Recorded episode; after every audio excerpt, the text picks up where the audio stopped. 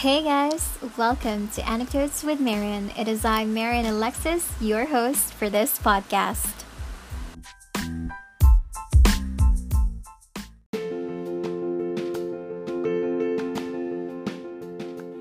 And I am back. This is episode 3, and I'm currently enjoying my iced coffee, and it's already 5 in the afternoon. What have you guys been up to? I hope you're all safe. So, anyways, I looked at my analytics here on Anchor FM and it's super cool because I'm able to see the places, ages, and gender of my listeners, even the platforms where you listen to. But of course, no names are shown, so don't you worry. I am just grateful that you guys are able to take a portion of your day just to listen to me talk and here we are. We are in episode 3, and I posted on my Instagram story that for this episode, I will be talking or sharing about something serious and really important, and that is about mental health. And as early as now, disclaimer guys, I am not a licensed therapist or a medical professional. I am simply a person who has suffered or struggled with mental health and eventually dived into healing and self help.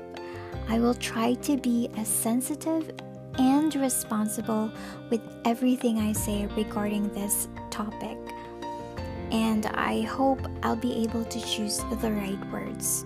I'm also giving trigger warnings since I do not know who are listening. And I have also gathered questions that's related to the topic that I'll be sharing today. And another segment will be dedicated to spoken word poetry. All right, let's begin.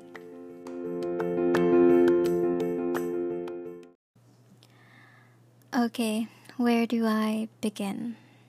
I'll try my best to share this with you guys, my own anecdote and my own experience. Like I mentioned on episode 1, I was a wallflower growing up. I was also emotional and a very sensitive girl. There there are times that I'm bubbly and cheerful, but I know to myself that I was very shy and awkward that I can only share my full potential or my full confidence with people I'm very close to or people I'm very familiar of.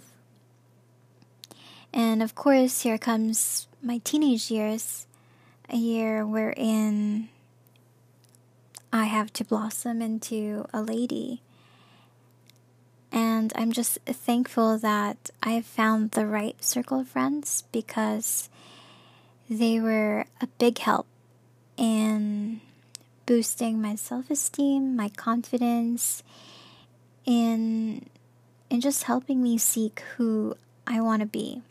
Of course, aside from our parents, our teachers, and other guardians in my life present at that time.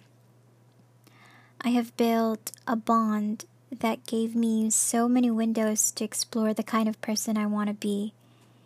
We were so different, but it worked. Still does until now. It's weird that even though we all have different backgrounds and personalities, there there there are also things we shared commonly we we all have the same values or we're all very passionate girls. That's why it clicked. And we ended up doing a lot of silly things, silly and crazy things, and eventually we, be- we became like sisters and like family. There were moments wherein we had some arguments and misunderstandings, which is so normal considering we're all girls and we were still young. And as I formed different kinds of relationships along the way, it it helped me discover a lot of new parts of me.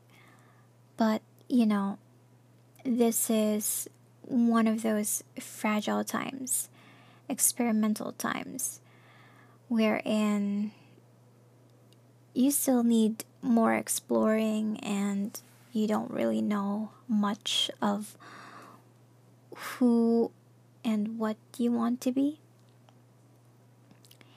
And I know that you guys heard the notion that there are battles inside of you that you need to handle and heartbreaks you have to you have to overcome on your own. That even though you are surrounded by a lot of people who cares about you and loves you, you you can still be taken aback of how empty and hopeless you can feel. It was at that time that I really wasn't fully aware of what was going on with me. I was still ignorant, and back then it was one of those discussions you can't open up unapologetically or shamelessly to anyone. I didn't understand what I was going through, and I just assumed I was a very sensitive and emotional kid who had so many bad thoughts and negative feelings locked up inside me. And to go back to that time, uh, I really don't want to share the full or exact details because even though this podcast is about being comfortable in talking and sharing, I hope you guys also leave me some privacy and understand or respect that. And of course, that also applies to all the guests I'll be having here. So, anyways, at the age of 16, I was diagnosed with major depression and later on situational depression and anxiety. I still remember those two dreadful weeks. The first day, I did not forget at all. I did not, because I did not enter my first period class because I was very nauseous and everything was too blurry. I was shaking and felt like I couldn't be in the classroom. So instead, I went straight to our guidance counselor at that time and you know i'm i'm really grateful for her even up to this day i told her what happened and what was up with me and if she can help me identify what was going through and all these feelings and thoughts rushing through me things i can't tell my parents or even my friends because i'm scared or, like I said earlier, it's difficult to discuss it with them openly. And she did what she needed to do for me at that time and eventually helped me be open to my mom. She helped me talk to her and slowly to my friends. I also remember the look of confusion in some of my classmates when I was called to the guidance office even remember that some of them thought I was in big trouble or worse, I was pregnant. But you know, um, I forgive them because they don't even know what was up with me, and I think they barely even remember it now. So, anyways, I I just told myself I don't care anymore because I know I know I needed help. So after I was able to talk to my mom and guidance counselor,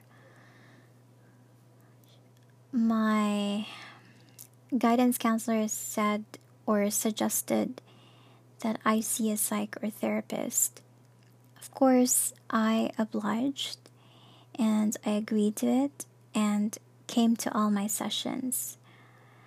I was diagnosed right after my first session and few lab tests. I had to absorb what I needed to absorb to be healthy again. I remember taking all those antidepressants and drinking Pocari Sweat for two months. That drink, oh boy, I don't, I don't drink that because it reminds me of the taste of medicine.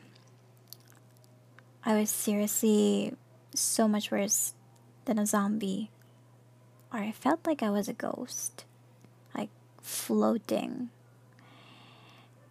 And I had absences in class and affected other things going on in school, but gratefully I graduated with with the help of my friends and some teachers who were very considerate and maybe, you know, just thought that I was going through a rough patch. And I appreciated it. I appreciated all the help I got at that time. And weeks went by, and eventually there were happy moments. But all moments I still felt detached.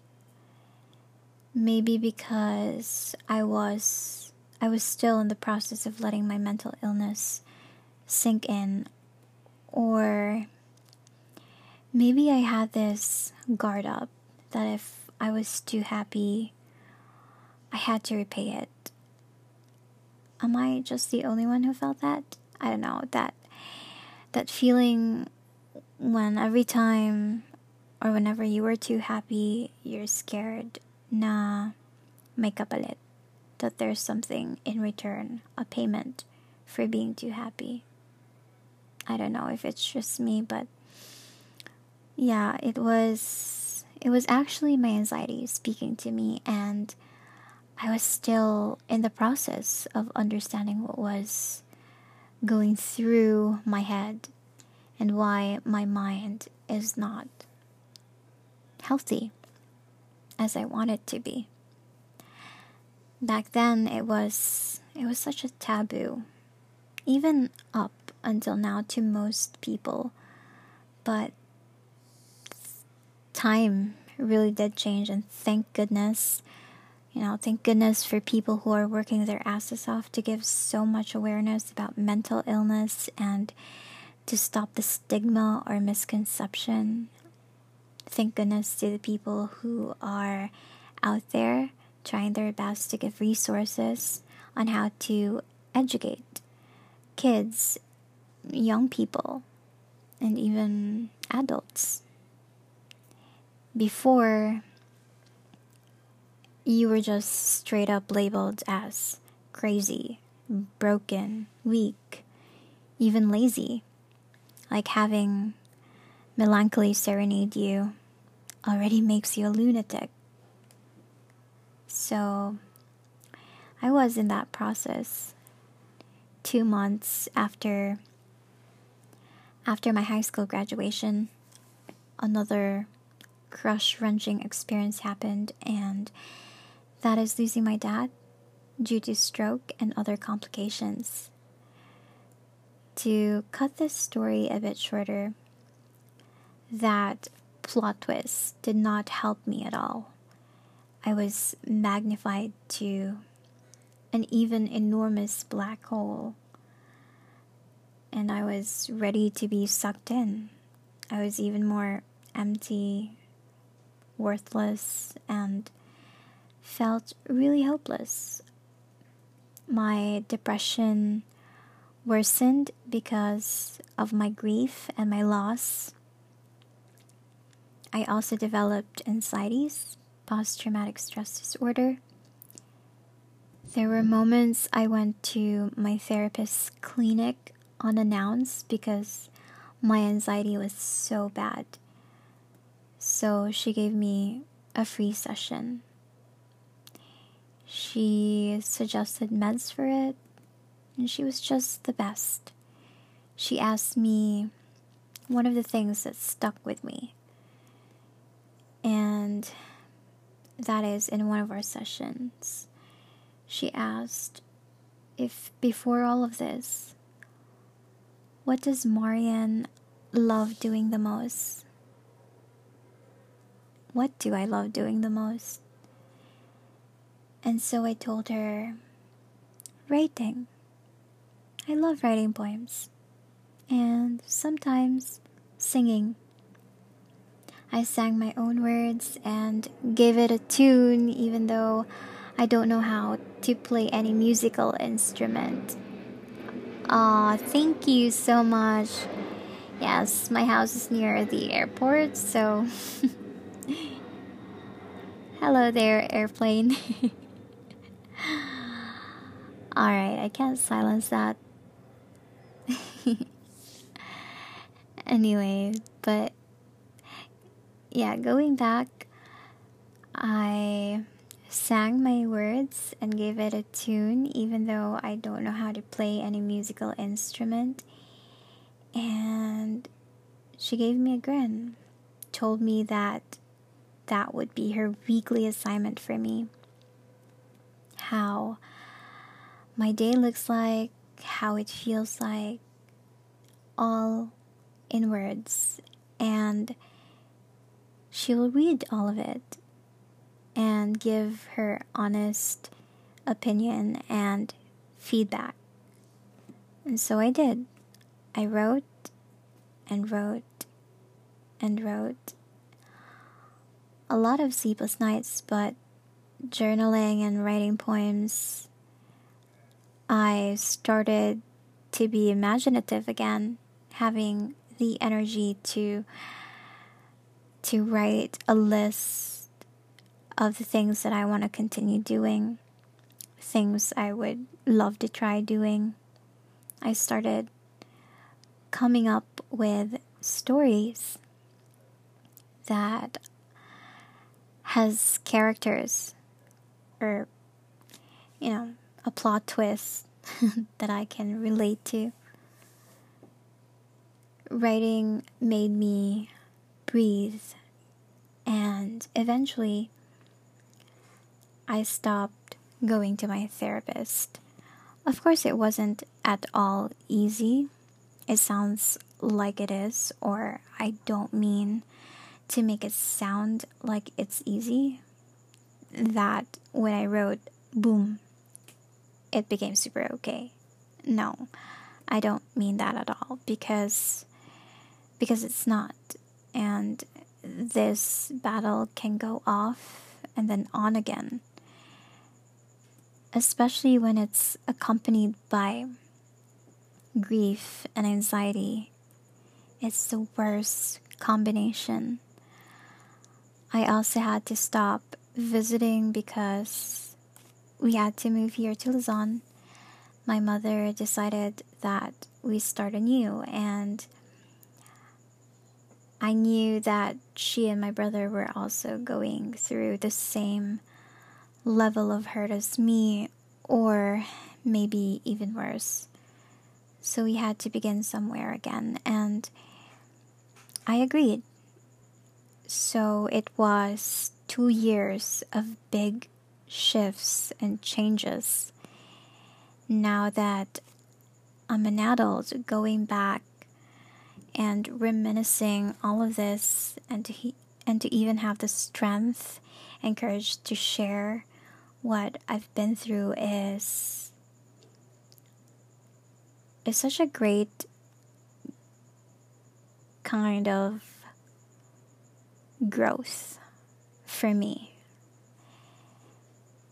And afterwards, I wanted to really see my psych again, who I called Tita Doc at that time, because she was the one who insisted and told me that, oh, you should call me Tita Doc, okay? I want you to be really comfortable. So, yeah, I called her Tita Doc. And this is so lame of me. I forgot her real name because I gotten used to calling her that. But you know, I still want to say thank you to her. And that I did go back to her clinic, but sadly she moved. And of course, there there were a lot of things happening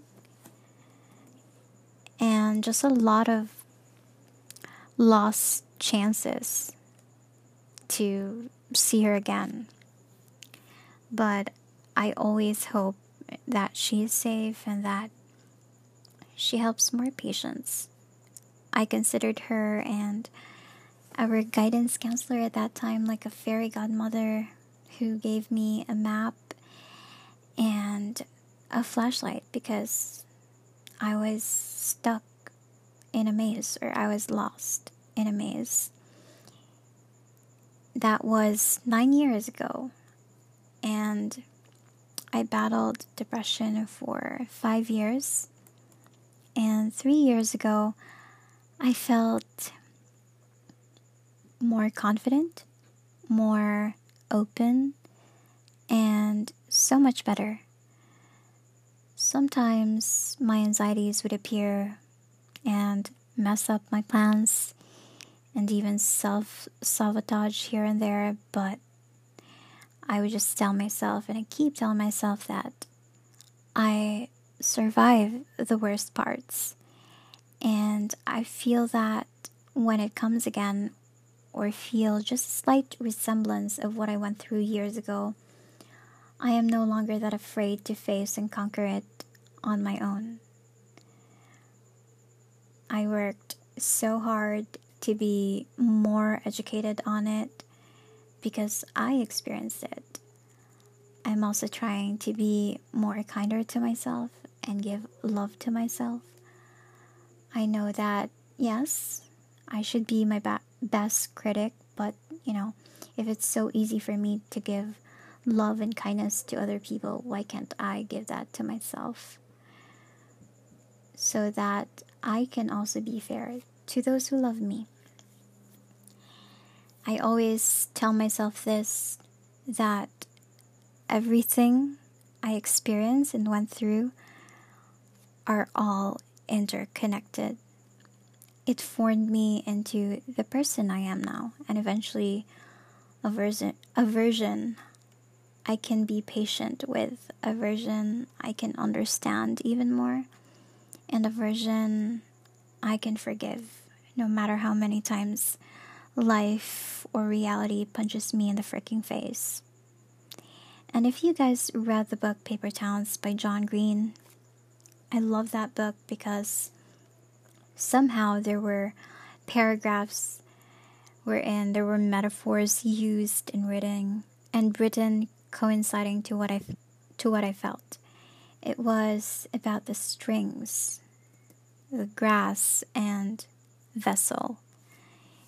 He was so good. John Green was so good at using metaphors and symbolisms in his books. Anyway, going back, I just wanted to share this snippet or anecdote with all of you so that you guys can understand why I am always so eager talking about mental health and why it matters to me, and that's because I have been through it. So when people in my life shares or tells me they're depressed, I now know how I can be more gentle with them because I related to it, because I know what it's like, and to not shame them or blame them that their mind being unhealthy is still valid and it can be cured as long as they allow others who knows more about it to help them. A support group they can seek and that they need not be afraid to talk about it with me. I also want to spread awareness and educate as much as I can, just like the rest of the people who have suffered through depression and anxieties and other mental illness and of course to to also limit myself with what I say and really be responsible and careful because I'm no expert. I'm still no expert.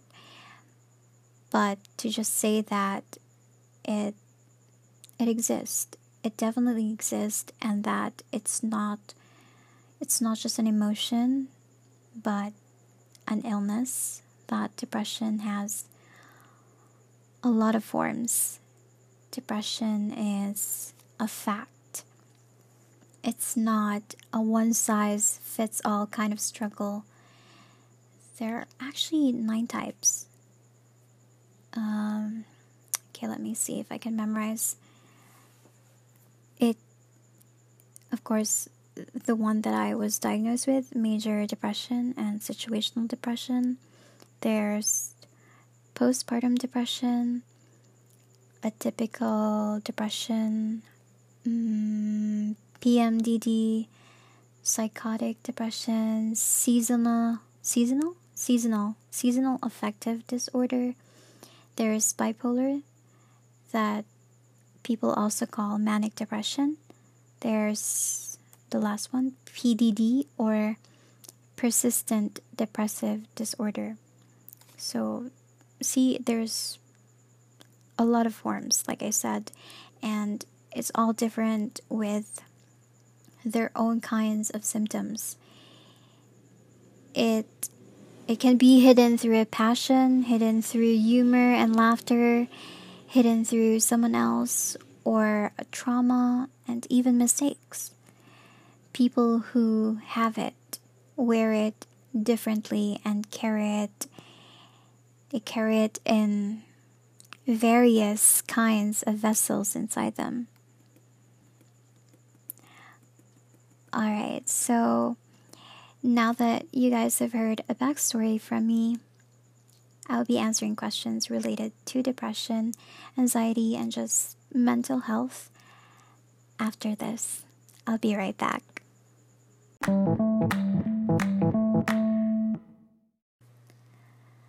Let's continue and let's begin with question number one. It is from a friend.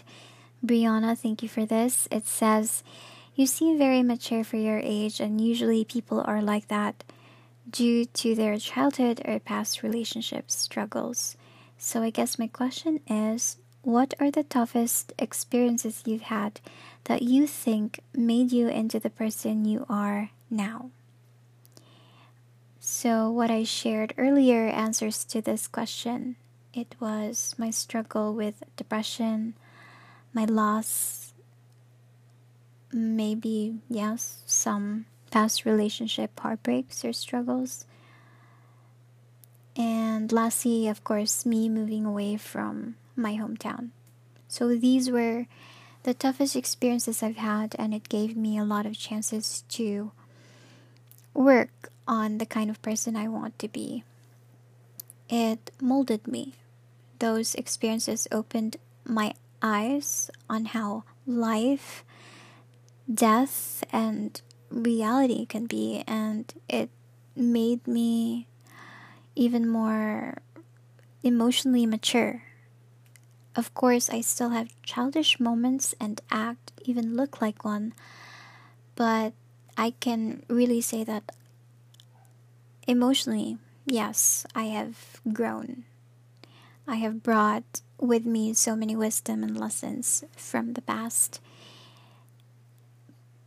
And I also have to say that, you know, just like everyone else, I am I am still a work in progress. And I'm still working on, you know, becoming the best versions of myself every day. All right, so question number two is from an acquaintance. He asked, Do you think you would still be who you are today if you didn't lose anyone? I hmm, I honestly don't know. I might be a little different. Maybe I'd be less patient or less compassionate maybe if I didn't lose anyone, I'd be the kind of person who would just keep taking advantage of everyone in my life. Some people say we don't really recover from grief, but you know, it's important for all grieving people, despite their loss and experiences, to believe in the hope of healing. And through healing, yes, maybe you'd say goodbye to the old you, but at the same time, you will also discover a lot of new versions of yourself that you'll be grateful for. No one deserves or should expect to live to live with the anguish associated with grief for the rest of their lives to to not be defined or consumed by it grief comes in all forms too and it will definitely change a person. But i also believe that grief encompasses more than just pain. That in time it will make you stronger, that in time it can also give you warmth and comfort, especially when you look back on the memories. I am who I am mostly because of every hard experiences or struggles that I've been through. Without it, I won't be this way. I won't be exactly who I am today. But even if I didn't lose anyone, I feel like, no, I'm sure I'll still embrace and accept and love the kind of woman I'll turn out to be. And we have question three. It is from one of my best friends, Carol, and it says, Hmm. How do you cope with anxiety? Just it looks or it sounds like a simple question, but to me this this was the hardest to answer. Okay, so recently I think that was last Saturday night.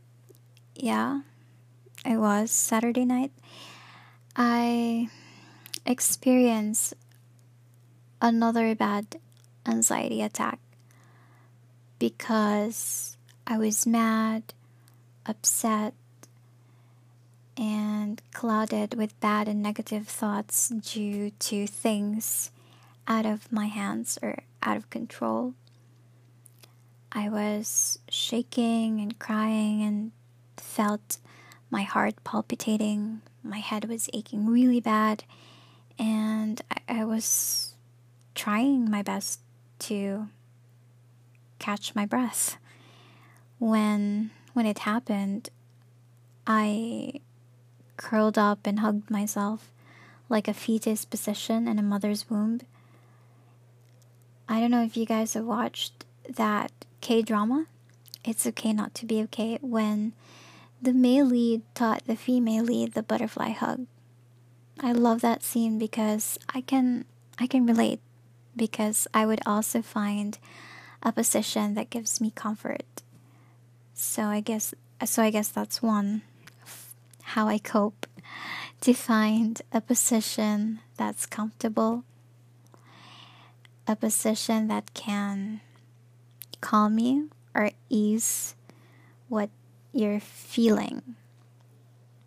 And next would be through journaling and writing down a list of what to do.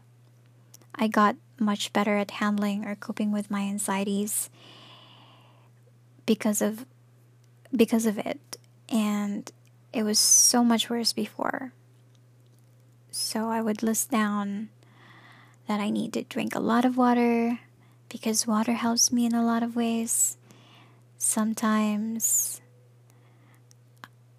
um, I also need to take a shower and play a song. And my recent anxiety attack, the next day, I danced in the rain. So, you know, these things, little things that that I already know what to do And it's also bad when it happens outside. I remember my anxiety attack back in first year college. It was in bio class because I heard something that triggered me.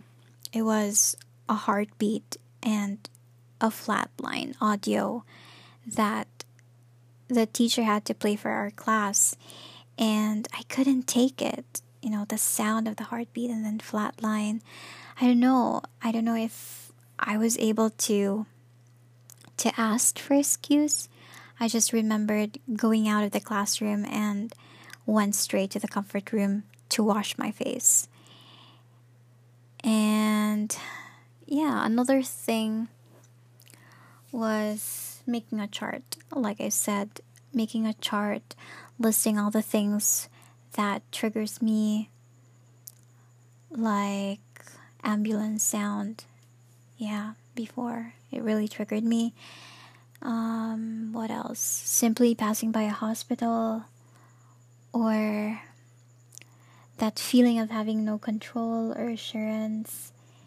And after writing what triggers me and when i can already distinguish or I had already distinguished and identified those things, the next thing I would write down would be what can help me.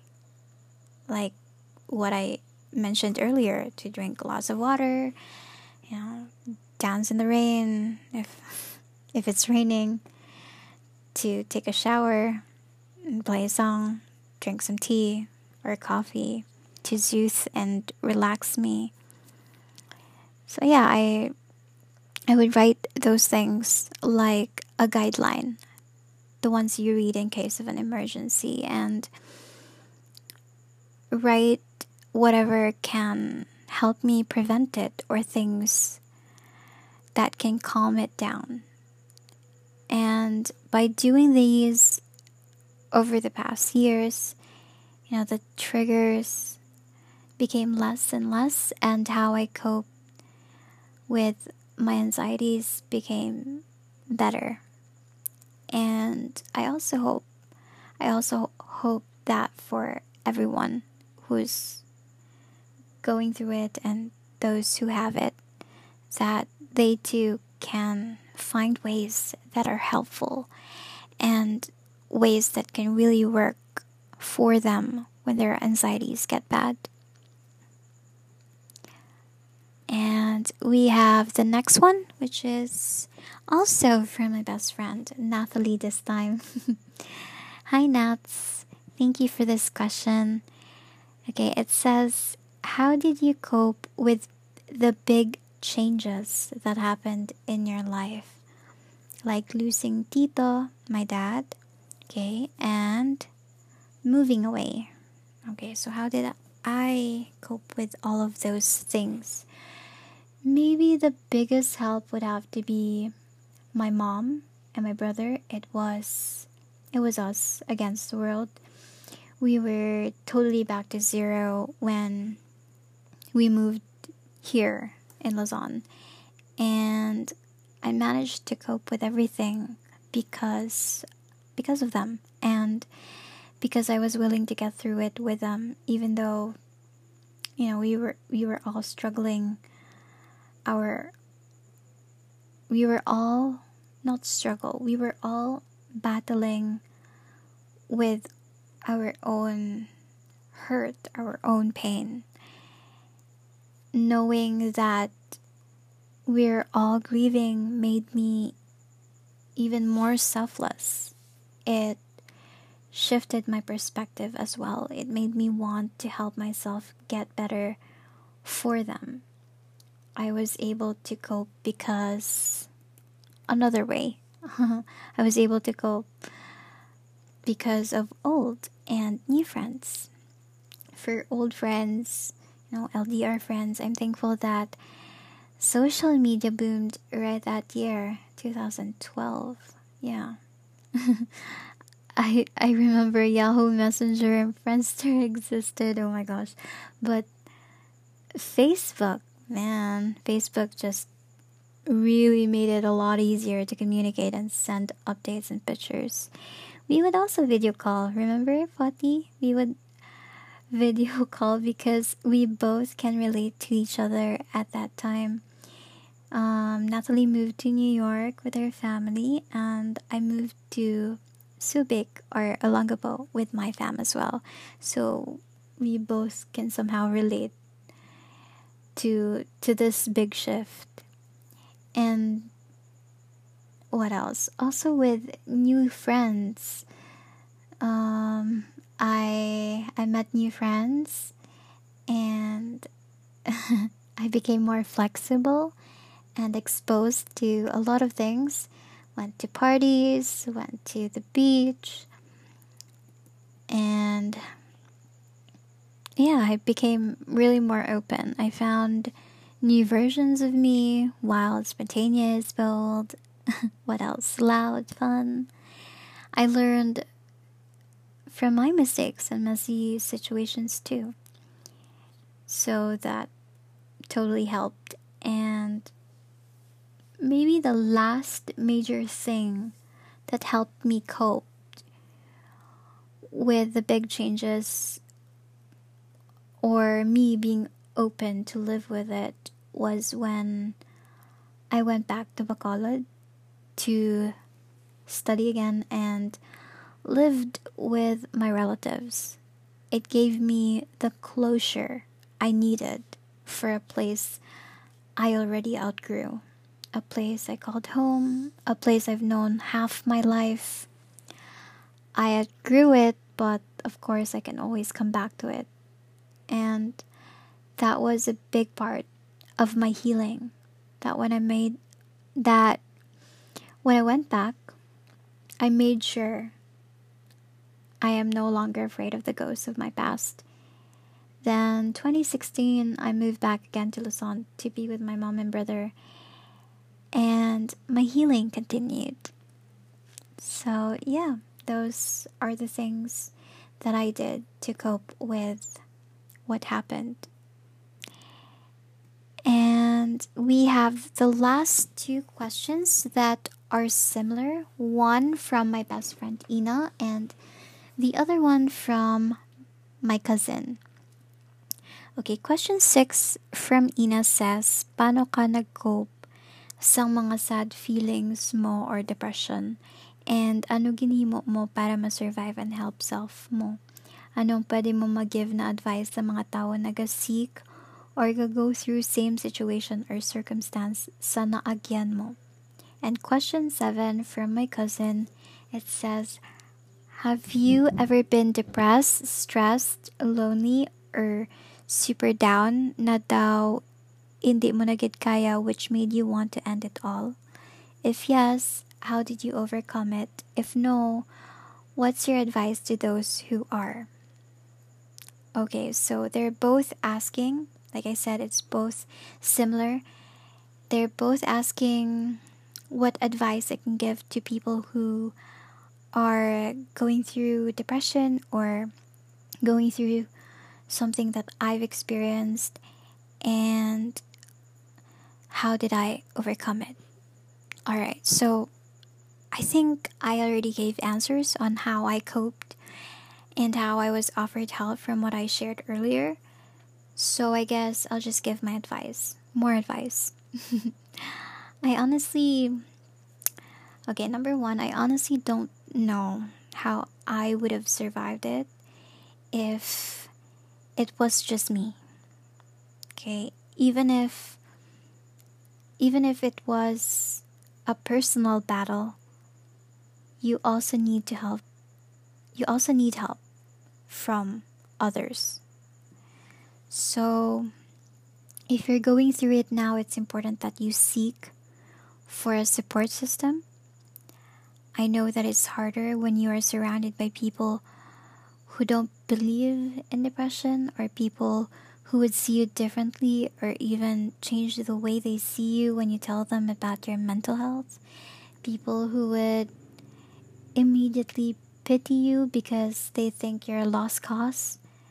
So it's important. It's important that you at least find a small circle or even just one person who can understand and be your source of hope. And, you know, someone who can guide you as well and be the voice of reason. But I'm also saying that you can't totally and fully depend everything or what you're going through to somebody else because we cannot, okay? We cannot expect or force others to make it their obligation or their responsibility to fix us, especially if they're not therapists.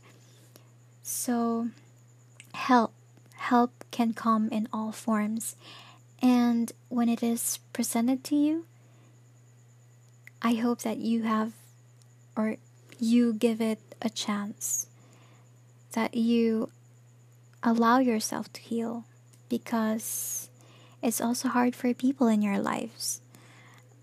Yeah, it's hard for people in your lives to reach out when you block them and not give them a chance to be your support.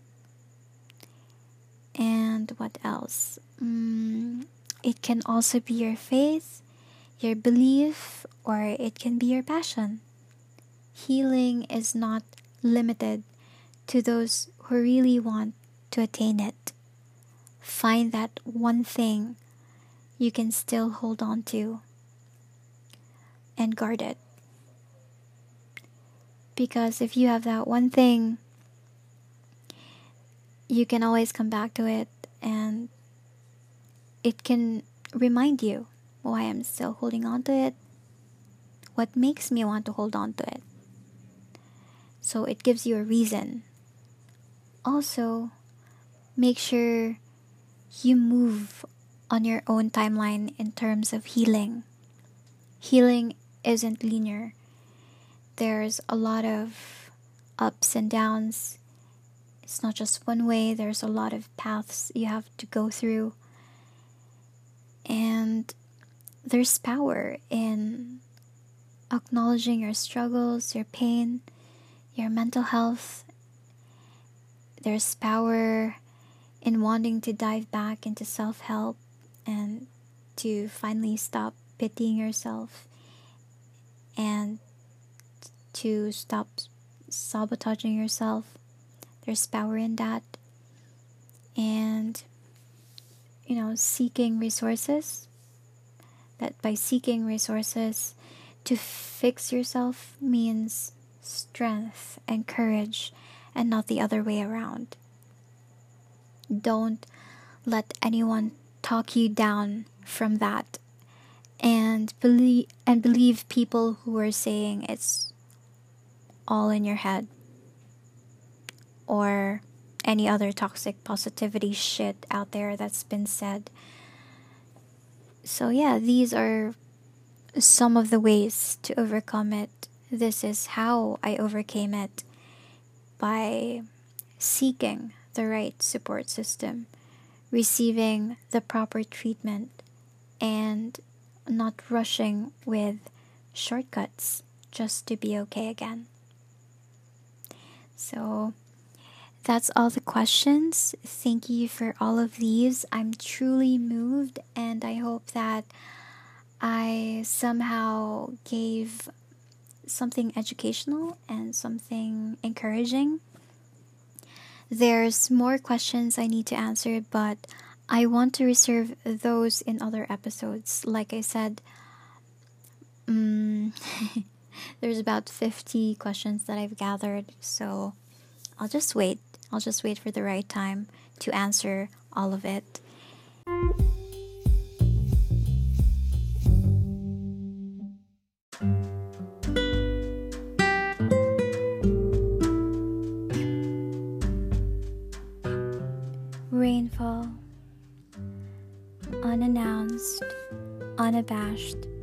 The sound of falling, the feeling of hitting on the surface, sometimes in the form of a storm, harsh, tempestuous, aggressive, sometimes accompanied by a rainbow, calm, soft, melodious, always persistent, meant to fall under gravity.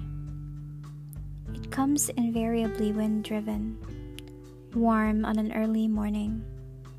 It comes brisk and continual, eventually steady on an afternoon. And of course, times when it comes heavy, misty cold and dreary on an evening. She fixates on wanting to go to the sea while trapped in the city. She forgets. She forgets all the time. So she doubts, and she questions everything again as she's clouded with things out of her control. She loses her energy, her drive, her passion, her motivation, and her love.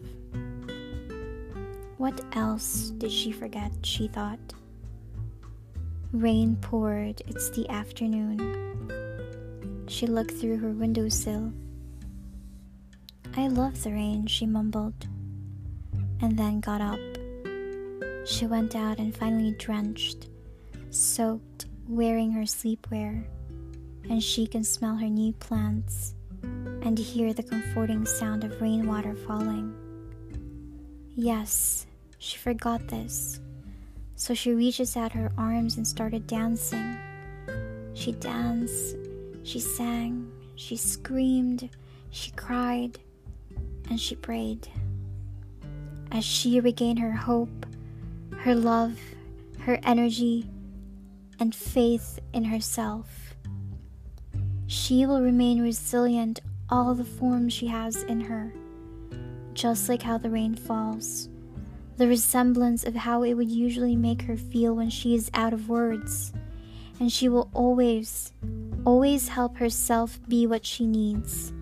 Whether she falls and hits the ground or gets stuck in a puddle, she can never forget how she can go back to the cycle she's meant to purposely take, no matter how much she is misunderstood and loved at the same time. I hope that poetry gave you guys even just a glimmer of hope.